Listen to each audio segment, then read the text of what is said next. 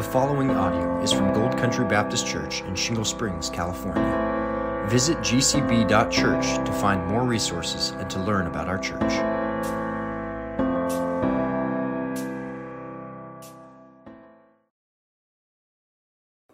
So if you have your Bible, you can open to Philippians chapter 1. Already there, and we'll read the first 11 verses. Paul and Timothy, servants of Christ Jesus, to all the saints in Christ Jesus who are at Philippi, with the overseers and the deacons, grace to you and peace from God our Father and the Lord Jesus Christ. I thank God in all my remembrance of you, always in every prayer of mine for you all, making my prayer with joy because of your partnership in the gospel from the first day until now. And I am sure of this, that he who began a good work in you will bring it to completion at the day of Jesus Christ. It is right for me to feel this way about you all because I hold you in my heart, for you are all partakers with me of grace, both in my imprisonment and defense and confirmation of the gospel. For God is my witness how I yearn for you all with the affection of Christ Jesus. And it is my prayer that your love may abound more and more with knowledge and all discernment, so that you may approve what is excellent, and so be pure and blameless for the day of Christ, filled with the fruit of righteousness that comes through Jesus Christ, to the glory and praise of God. Let's pray. Father, we thank you for this text and the rich promises that it contains, the the love of Paul that he has for the church at Philippi, Lord. And as we read through it and study these things, we pray that you're able to bless your people, that you can help me to be able to demonstrate Christ in a more wonderful and glorious way than we, we came here with, and that he would be more valuable and more precious um, this day, Lord, and that these things might be treasured long in our hearts for, for many years or for those who are very familiar with these verses, they might dust them off and see them afresh and see them as beautiful that they would just treasure them, Lord. So be with us now. Amen. So, the letter of the Philippians. So, uh, most people talk about how it's a letter of joy, as Paul talks about joy. Uh, probably one of the top words he uses besides, you know, Christ or God or some things like that. So, and it's really fascinating. You think about Paul writing about joy and uh, joy when he himself is there we go is in prison and you think about that we think okay yeah of course paul's in prison but we don't actually think about what that would have been like in the early church where you're in prison and unless somebody comes and helps you you're you're going to die you don't they don't come give you you know three square meals and you get to watch television and all sorts of things but it's it's a, a place of suffering and so despite the fact that paul is himself suffering in in prison, he, he doesn't really you know hone into that fact. He alludes to it and talks about it and talks about suffering, but it's not like a long drawn out. I'm in prison. This is just so bad. Please do whatever you can. I'm miserable. I'm suffering. Someone please help me. But he's much more focused on the Philippians. And later, you know, he talks about their joy, wanting to make sure that it's complete and focusing on that. So I think considering Paul's situation, even as we're looking at this, is helpful to consider what's going on. And when we think about confidence, we think about all the different things that we can't have confidence in in the world. That it's it's it's helpful to think about. This world is not a very certain place, and as we've seen over the last you know several years, it's becoming more and more uncertain. Where the ways of man are are showing themselves more and more unstable. The further we get from God, the more unstable it is. So having confidence in God, having confidence in His Word, is something we want to cultivate as we look through this particularly in God's securing of us, God's work in us to work out the salvation that He's already working in us. And something to consider is confidence isn't an issue when Christianity is easy, right? If Christianity was a downhill walk, it wouldn't be very hard, right? But that's not how things often go. Sometimes there are downhills, but often there's uphills. Sometimes you have to crawl up rocks. Sometimes you fall down, you get hurt. You're bleeding and you're hurting and you're what, what do I do? This isn't easy. I wanted an easier walk, we might say to ourselves. But that's not why, it's not Christianity is. It's not a simple walk in the park, as it says later in verse 29 of the same chapter. For you it has been granted for the sake of Christ that you should not only believe, but also suffer for his sake. So our need for confidence isn't a problem when it's easy. Our need for confidence is when things are difficult, when things are hard, when temptations flare at us, when it seems like our flesh wants to yield into temptation. That's when we need confidence in, in the gospel. That's when we need confidence in God's work in us to change us, to sanctify us, to be more like Christ. And so as we, we get going, we're going to read a few introductory statements of Paul, but we're really going to focus our time on verse 6.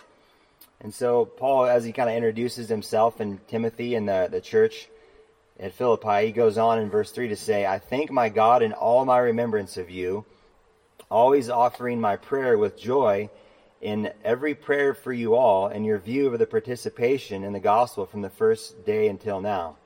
So Paul, again, he just He's exuberant in his love for the, the Philippians.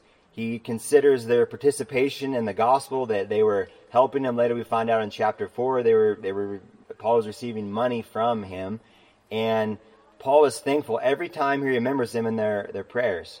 A good quote from Matthew Henry says, "The best remembrance of our friends is to remember them at the throne of grace." Paul was much in prayer for these friends, for all his friends, and these in particular. So Paul loves these people so much, he's praying for them constantly. He thinks about them, he's thankful, and he's so thankful he can't help but pray for them. It's like this cycle of love that he has for this church. And so as he's thinking about them, he wants them to be joyful, and he likewise wants them to be confident of God's work in them. So then he goes on in verse 5 and says, or sorry, 6, I am sure of this, that he who began a good work in you will bring it to completion at the day of Jesus Christ. And so that's our, our text. We're going to slow down quite a bit. And so, looking at the phrase began a good work, so that phrase began is used twice in the New Testament. In each case, it's referring to salvation. So, what, the kind of the question you have to ask well, what is the good work? Some people say, well, it, the good work was merely that the Philippians gave money and God is continuing to, to do that work. The, the problem with that, though, is, of course, that the, the work is in the Philippians. God began the good work, and He's continuing to talk about them and God's work in them. So God is talking not merely just a, a simple sanctification, but He's talking about conversion or, or regeneration. And so that's the good work that God did. And so, kind of, well, what, what is regeneration? It's a supernatural work of God where He raises a dead sinner's soul to life, gives him a new nature, and causes him to walk in the, the statutes and commandments of God. There was a confession that said it really eloquently, so I thought, well, I'm going to steal that. For of our nature we are so dead, so blind, so perverse, that neither can we feel when we are pricked, see the light when it shines, nor assent to the will of God when it is revealed, unless the Spirit of the Lord Jesus quickens that which is dead remove the darkness from our minds and bow our stubborn hearts to the obedience of his blessed will. So conversion, I you might look at it from another passage, 2 Corinthians 4 6 says, God who said, Let shine, light shine out of darkness, is the one who has shone in our hearts to give the light of the knowledge of the glory of God in the face of Jesus Christ. So regeneration is this thing where God takes a dead sinner all he does is he loves sin. He cannot help but sin. That is his nature to continue to do that.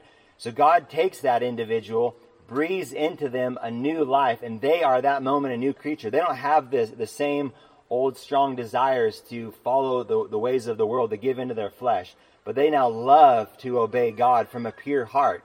Where before they're dead, and that's all they can but do is sin. Now that the person who's born again, they love to obey God. It's no longer I need to go to church, I need to do all these things. It's now doing the things from a pure heart.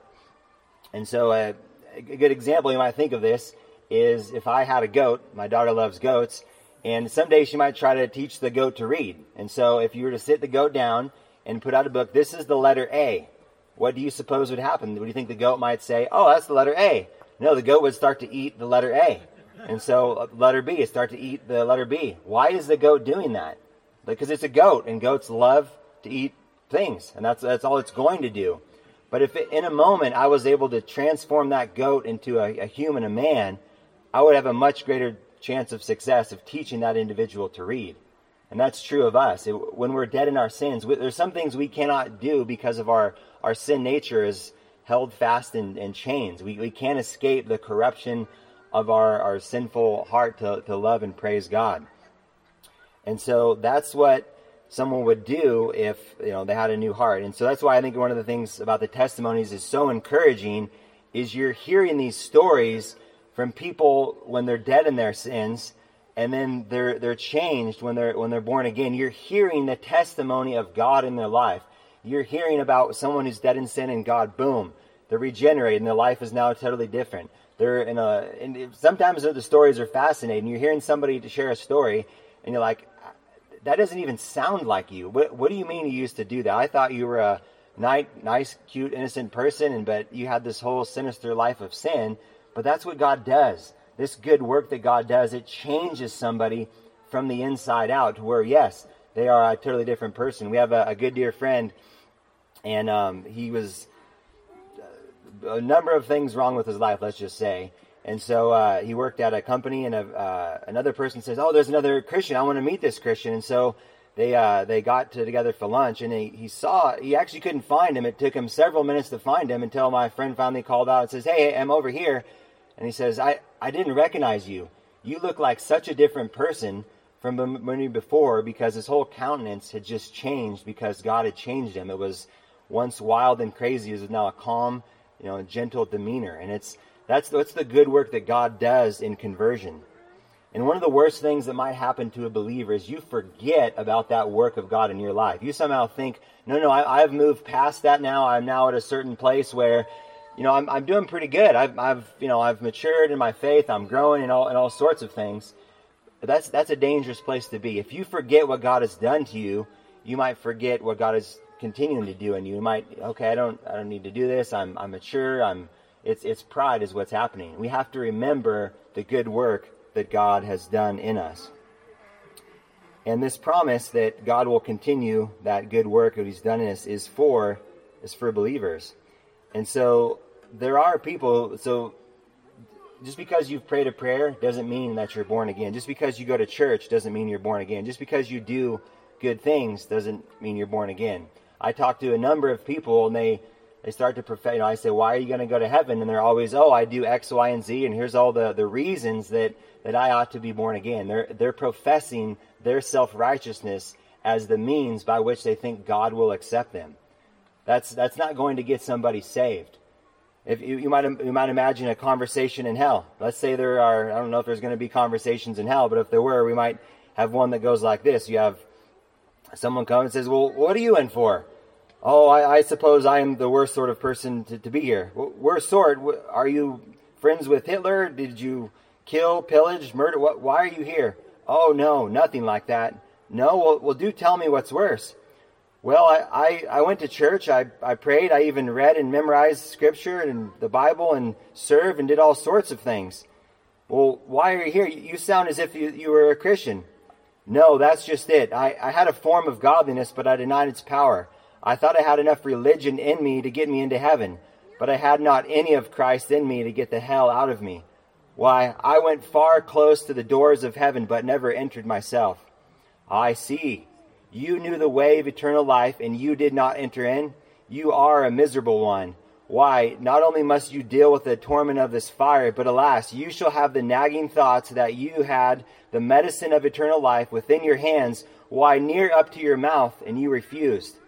So I think it's very important for under, people to understand that this promise that God is going to continue to work in you is not for someone who has not been born again. The worst thing that can happen is to have false assurance to somebody who has not changed.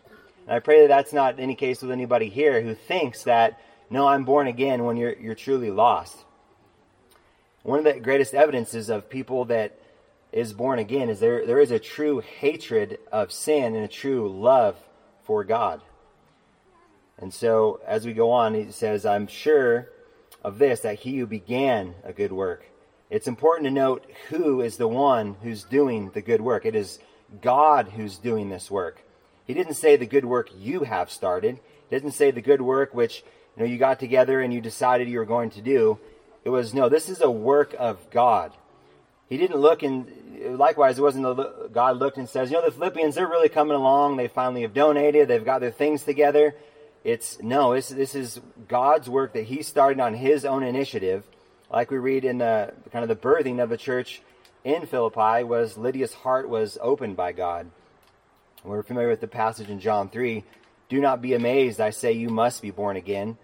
The wind blows where it wishes. You can hear the sound of it, but you do not know where it comes from and uh, where it is and where it is going. So it is everyone who's born of the Spirit. You got just as much effect over your spiritual birth as you did your physical. You have as much uh, effect over your being born again as you do the wind. It's a sovereign act of God. God works in us to cause us to be born again. And so, why is it important that we understand that it's God's work? If it's your own project, well, then it's up to you. And I, I, you guys could probably look at your yard, your house, or all around you and look at all the unfinished projects that you have in your life and realize, you know, I'm not really good at, I might, you might get some things done, but we tend to leave a lot of things undone. And that's because we don't have the resources or the money, the time to get things done. But that's not God's case at all, is it? It's not as though God is unpowerful enough to accomplish your salvation, as though He didn't have enough time, enough wisdom to see the project through but God is working and he will finish the salvation that he has, has started. Isaiah 46, 9 through 10 says, I am God, there is no other, and there is none like me, declaring the end from the beginning, and from ancient times things not yet done, saying, My counsel shall stand, I will accomplish all my purpose. So here's God looking at you and your salvation, not just as an afterthought, or, oh yeah, let, us include him as well. It's no, from eternity past, God has decided, I am going to save this individual and declaring that plan. Then Jesus Christ enters into the scene and says, I am going to die to save that individual. Then the Spirit comes, causes new birth to, to regenerate you and make you born again. And it's not as though like, okay, I think we're just gonna, that was pretty good. You know, let's, let's take five and let's just kind of see how things pan out. It's no, God has started the work from eternity past and he will see to it to the eternity end that you will arrive into heaven because God has said he will do it. He will surely accomplish it. And to borrow, you know, we could use the Jesus talking about, you know, don't don't commit to Christianity half-hearted, and he uses this analogy. We could borrow that and say uh, out of Luke 14, for which one of you, when he wants to build a tower, does not first sit down and calculate the cost to see if he has enough completed? Otherwise, when he has laid the foundation and is not able to finish, all will observe it and begin to ridicule him, saying, This man began to build but was not able to finish. Or what king, when he sets out to meet another king in the battle, will not first sit down and consider whether he is strong enough with 10,000 men to encounter the one coming against him with 20,000? So if we look and look at the foolishness of man and the things they left undone and find fault with them, how much greater problem do you suppose it creates for God when with all wisdom, power, and knowledge he begins a project only to lay it aside? So that's not something God is going to do. He's not going to work all this energy in a particular direction on you in your life and say, you know, this is just getting too hard. This individual is too stubborn, too much sin. They keep failing. I'm, done. I'm, I'm giving up. God has started the project of salvation in you, and He will bring it to completion. So I thought it might be helpful to, to consider why might this scripture seem untrue? What, what about maybe some different things could pop into our mind? And so the, the first one that comes to mind is the world, the flesh, and the devil. You think about the world, you know, the world system, and just think of it like a, a giant sewer where all the corruption and sin is just going down into this, this big stream and is just pulling everything along. And that's just kind of what the world does. It just drags everything along in a perverse and disgusting direction. And so we're like Christians, we have to fight against that stream of what everybody's doing and pulling. And you think about today's day and age, and it's it's a constant bombardment. It's not like we're living out here in you know the 1800s and we'll get word every month about what's going on in the rest of the world. But no, it's you open your phone and you get this and you hear that and it's just it's a constant barrage of iniquity that the world is just continuing to pull at us. And so he who began a good work in you will complete it despite what the world pulls against you. Or you might consider the flesh or indwelling sin. Just because we have the presence of sin in our life does not mean that we're not saved, but the evidence that we're working out the salvation that God is working in us is, is an evidence of our salvation. So we might consider an analogy of um, a slave. Let's say you know we have the Emancipation Proclamation, and the slave is now free. And let's just say you know I'm I want to go back and work for my master. Like, why, why would you do that? You you've been set free and it's it's understanding our new nature that we've been set free from sin that is reminding us that we don't we don't have to serve that master anymore. No, you've been set free. You don't need to go work for that, that individual you had to be a slave for for all these years. You have been set free in Christ, and you don't have to do that anymore. We have our you know the two natures in us. We have one born of Adam and one born of Christ. And so uh, Spurgeon talked about how much harder that might be when you consider you have a walled city. You can think of the Alamo, and they're they're being attacked from the outside. You know, with uh, ridiculous odds against them. But now think about someone, if there was somebody, you know, who was a, a, turncoat, if you will, inside the building, opening the back door and letting people in. Well, that's like our, our sin nature. Not only are we being attacked from the outside, we're also being attacked from the inside with our flesh. We, we're not tempted unless there's something about it that we, that we like or we enjoy. And so that's our, our duty is to wrestle against our sin and to fight against it and not to easily give up. And we think about okay, there, there's a particular temptation. Does this mean that, that God has abandoned me? Does this mean that I'm to give up? That I'm I'm no longer that God is no longer with me? It's no. Work out the salvation that God is working in you, and be be sure of this: that He who began a good work in you will complete it the day of Christ. And we also consider the devil. The devil devil is the father of lies, and that's that's his native language, right? Is, is lies. And again, you look at the world and just how prevalent lies are and the temptation and how you you know you hear the phrase if you repeat a lie often enough it, it becomes true. And we have to consider that of our, our weakness of our nature. We might start to believe some of those lies. But remember, it's he who began a good work and you will complete it. These things are not enough to, to topple us over and to make us um, weak. Uh, which next point, if you just have to see this passage, I want you to go to uh, 2 Corinthians um, chapter 12. And while I do that, this, this is just weakness. We have to understand that we need we need grace, we need we need power. That sometimes what happens to us is we think that we're sufficient and we're we're good enough on our own, or we just need a little bit, but by and large we're we're doing pretty good. Um, borrowing an analogy from uh, the Old Testament is, you know, when Elisha is talking to the widow, the widow says, you know, please help me. I, I don't have anything. And he says, well, what do you have? Well, I got a little bit of oil. Okay, go to all your neighbors, get all the jars you can, and fill it up, all the jars up with oil. So at that moment, all these empty jars, you could say, were just were just empty. There was nothing in them. There's no reason you would consider all these empty jars useful because there's nothing in them. If anything, you would look at the situation and say, this poor lady, she has nothing. But as she begins to fill up these empty jars, these things that were once maybe despised become useful. And you, I always kind of wonder, like, after she was done, you think she thought to herself, I should have got more jars. Like, not, not realizing what, what God was doing, almost kind of doubting God.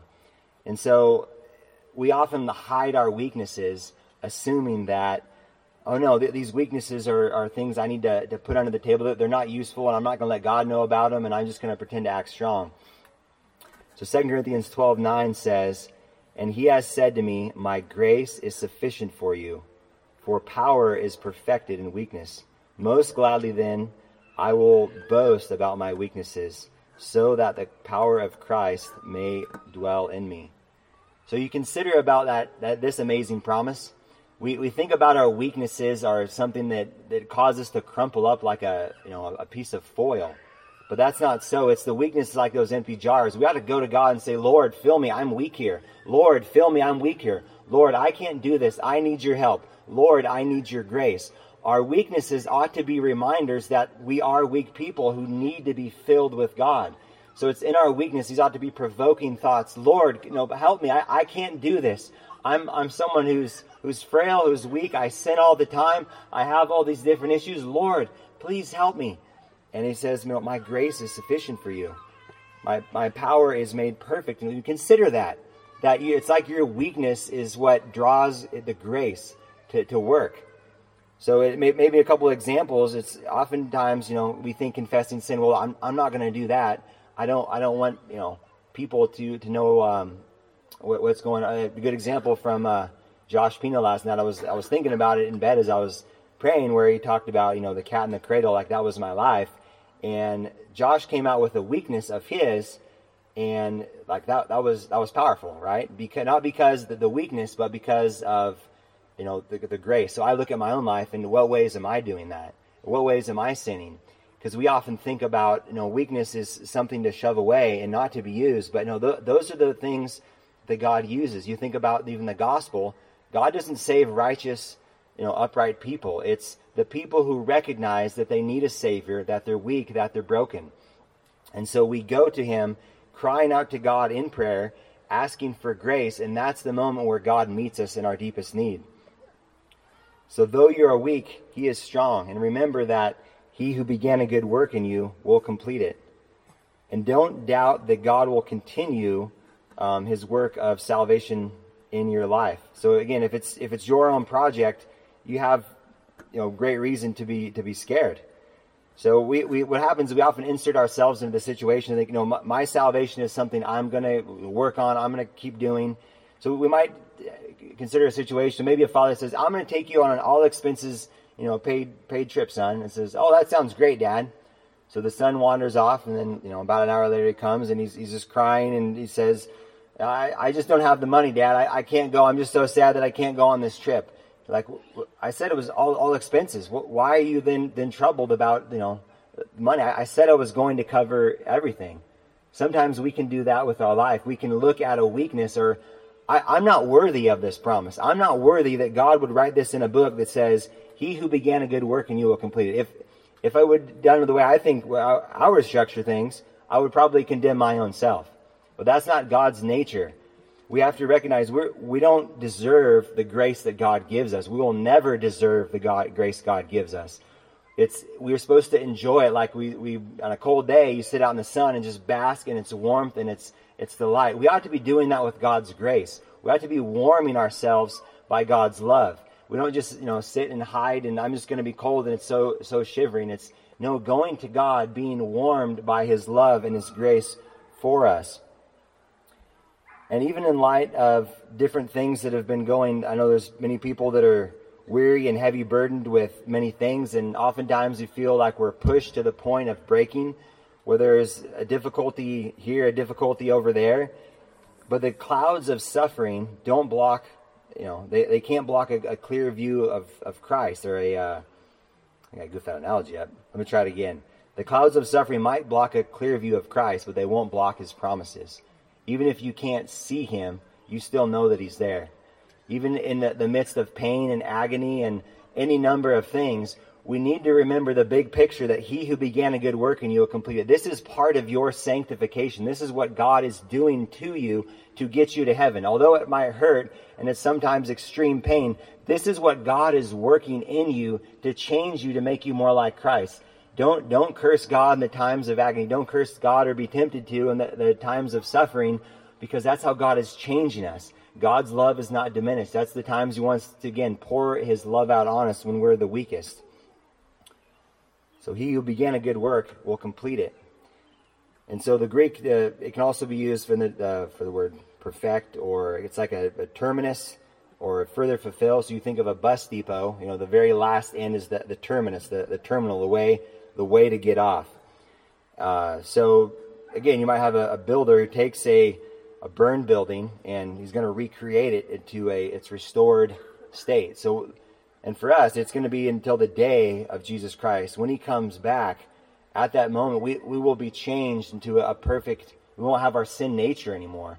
So from, from that eternity past and through this life where we have the most struggle, he's going to continue to push us on through trial and struggle and temptation and everything that we have. And one day we'll, we'll meet Christ in the air and all of our, our sin nature and everything will be gone and done away with. And we won't have those, those worries about falling into temptation. We won't have those anxieties. Well, does God really love me and care for me? That, that day, can you think about that glorious day when you'll be able to stand before God face to face and you'll have no more pain, no more suffering, no more crying, no more dying, dying. That's where God is taking us in this great salvation that he is doing. And isn't it just an amazing statement that, that Paul doesn't even know the future? He, he's looking at the future for the Philippians and even himself, and it doesn't look promising. In fact, he's we know he doesn't have a, a happy ending, if you will, on earth, but we know he has a happy ending in heaven.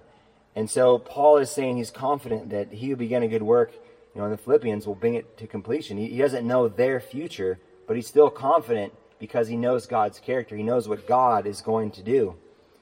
So Calvin says this says, Let therefore believers exercise themselves in constant meditation upon the favors which God confers, that they may encourage and confirm hope to the time to come. And as always, ponder in the mind the syllogism God does not forsake the work which his hands have begun. So, in other words, Calvin can be a little meaty sometimes, but it's meditating on all of the grace that God has done in your life. Almost like you, you know, thumbing through an index card of this is what God has done in my life. This, this is the promise of Scripture.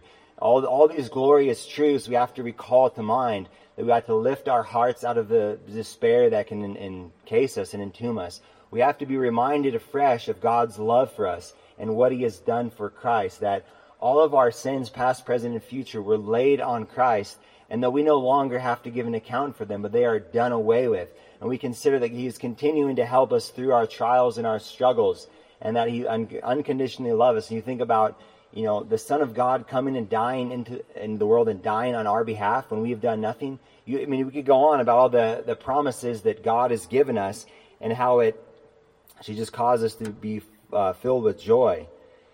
Uh, there's just a, a, great Puritan quote. I just have to read it. It says, Alas, we are unworthy of these promises, so laden with sin and iniquity. And it's like you think about all these good things, but we're just so undeserving of it. You just need to consider that. I mean, consider yourself, you know, a poor person, and someone just comes up to you and says, I'm going to give you my mansion and uh, all the money, or, or you know, it's, it's not even a good analogy because what God has done is just so much greater for us that we're we're his enemies, and he has given us everything. And this ought to just fill our hearts with joy, but don't let you know your flesh or temptations or circumstances still steal your joy from the fact that he is going to continue to work you through all difficulties and all trials. So then um, he kind of goes on. It says, It is right for me to feel this way about you all, for I hold, excuse me, uh, verse 7 because I hold you in my heart, for you're all partakers with me of grace, both in my imprisonment and defense and confirmation of the gospel.